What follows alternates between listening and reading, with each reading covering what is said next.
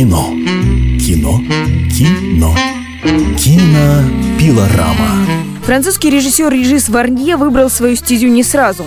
Сначала было образование филолога и несколько лет административной работы. Потом он трудился осветителем и помощником оператора. Свой первый фильм Варнье выпустил довольно поздно, в 38 лет.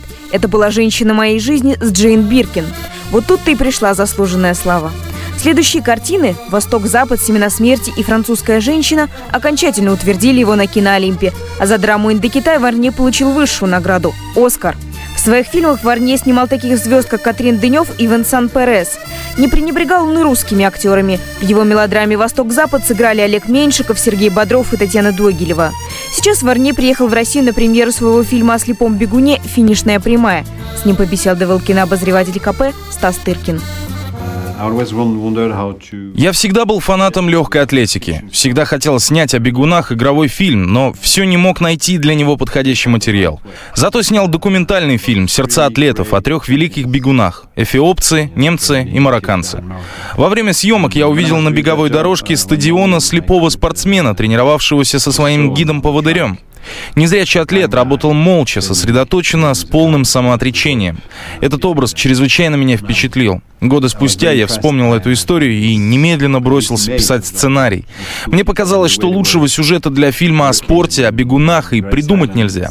Эта история выдумана.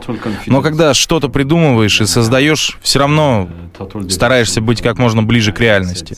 Истории, похожие на эту, случаются. Пусть она и принадлежит моему воображению, но стоило мне ее написать, как мне стало казаться, что этот сюжет весьма близок к тому, что происходит в реальной жизни.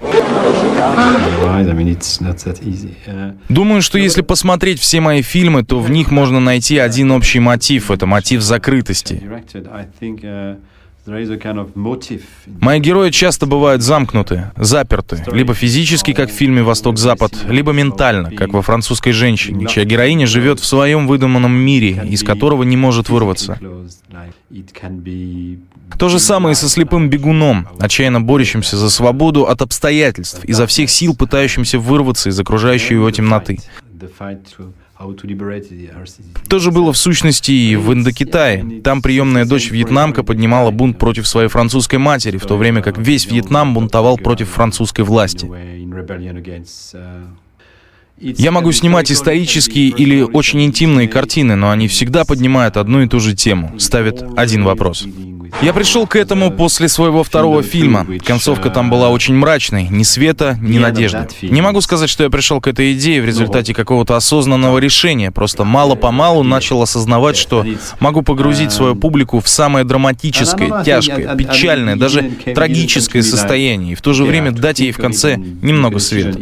Фактически я считаю это своей моральной ответственностью. Трагедия не существует для меня ради самой трагедии. Должен быть прорыв, что-то большее. Финишный прямой слепой герой выигрывает не только чемпионат по бегу, но и любовь девушки-поводыря, но все-таки остается слепым.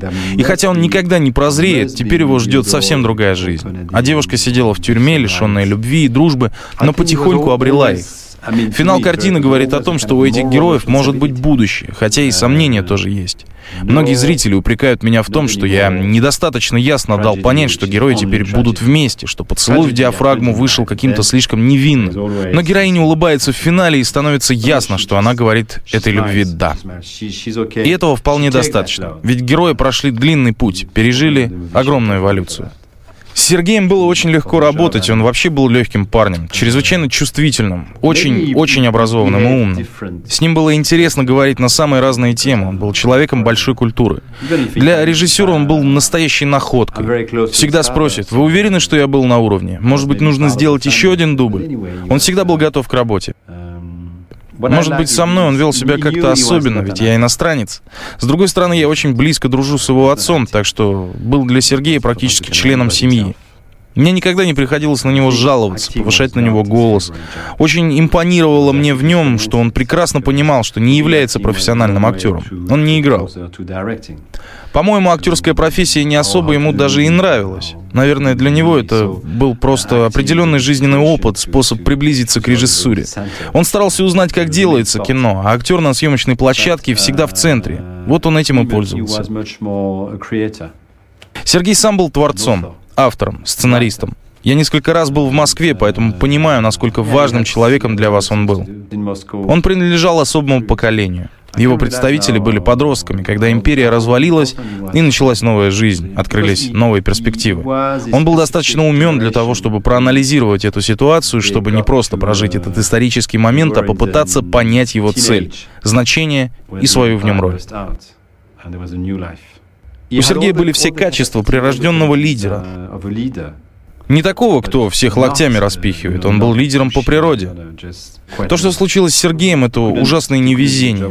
Говорят, в тот день, когда это случилось, собаки очень нервничали. Животные обычно чувствуют такие вещи. Их не могли успокоить, хотя за день до трагедии они вели себя совершенно нормально. Собаки знали, что это должно случиться, чувствовали какую-то дрожь земли. Поскольку собаки отказывались работать, Сергей с группой не мог снять все запланированное. Ему пришлось остаться в ущелье сверхурочно. Тогда-то и произошла трагедия. Этот проект мне будет простым и легким. Я буду снимать в Камбодже и про красных кхмеров и арестованном ими французе. Представляете, его бросили в лагерь и обвинили в том, что он шпионил на ЦРУ. В центре истории очень откровенные и страстные взаимоотношения главного героя с лидером этой страны, который догадывается, что тот невиновен. Кто будет играть главную роль, я пока не знаю. Мы все еще пишем сценарий. До кастинга еще далеко. Кино. Кино. Кино. Кинопилорама.